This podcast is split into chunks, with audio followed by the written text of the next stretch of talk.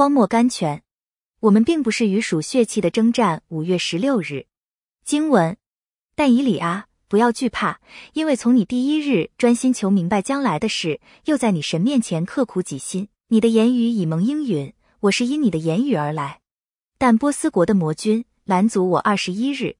圣经但以理书十章十二、十三节，这几节圣经给我们看见祷告方面一件非常的事情，就是撒旦直接的拦阻。但以理进食祷告了二十一天，在祷告上花了极大的苦功，可是没有得到答应。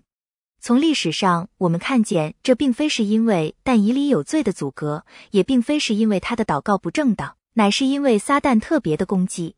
神的使者告诉但以理，当但以理一开始祷告，神就差遣使者去答应他。但是波斯国的魔君中途拦阻神的使者，和他摔跤，以致但以理在地上受苦。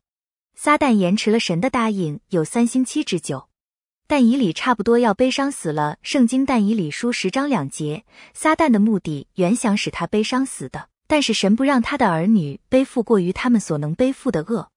许多基督徒的祷告都同样被撒旦拦阻，但是你用不着怕，你的祷告和信心会堆积的太多，因为不久他们要像洪水一般骤然冲来，不但带着答应，也带着新的祝福。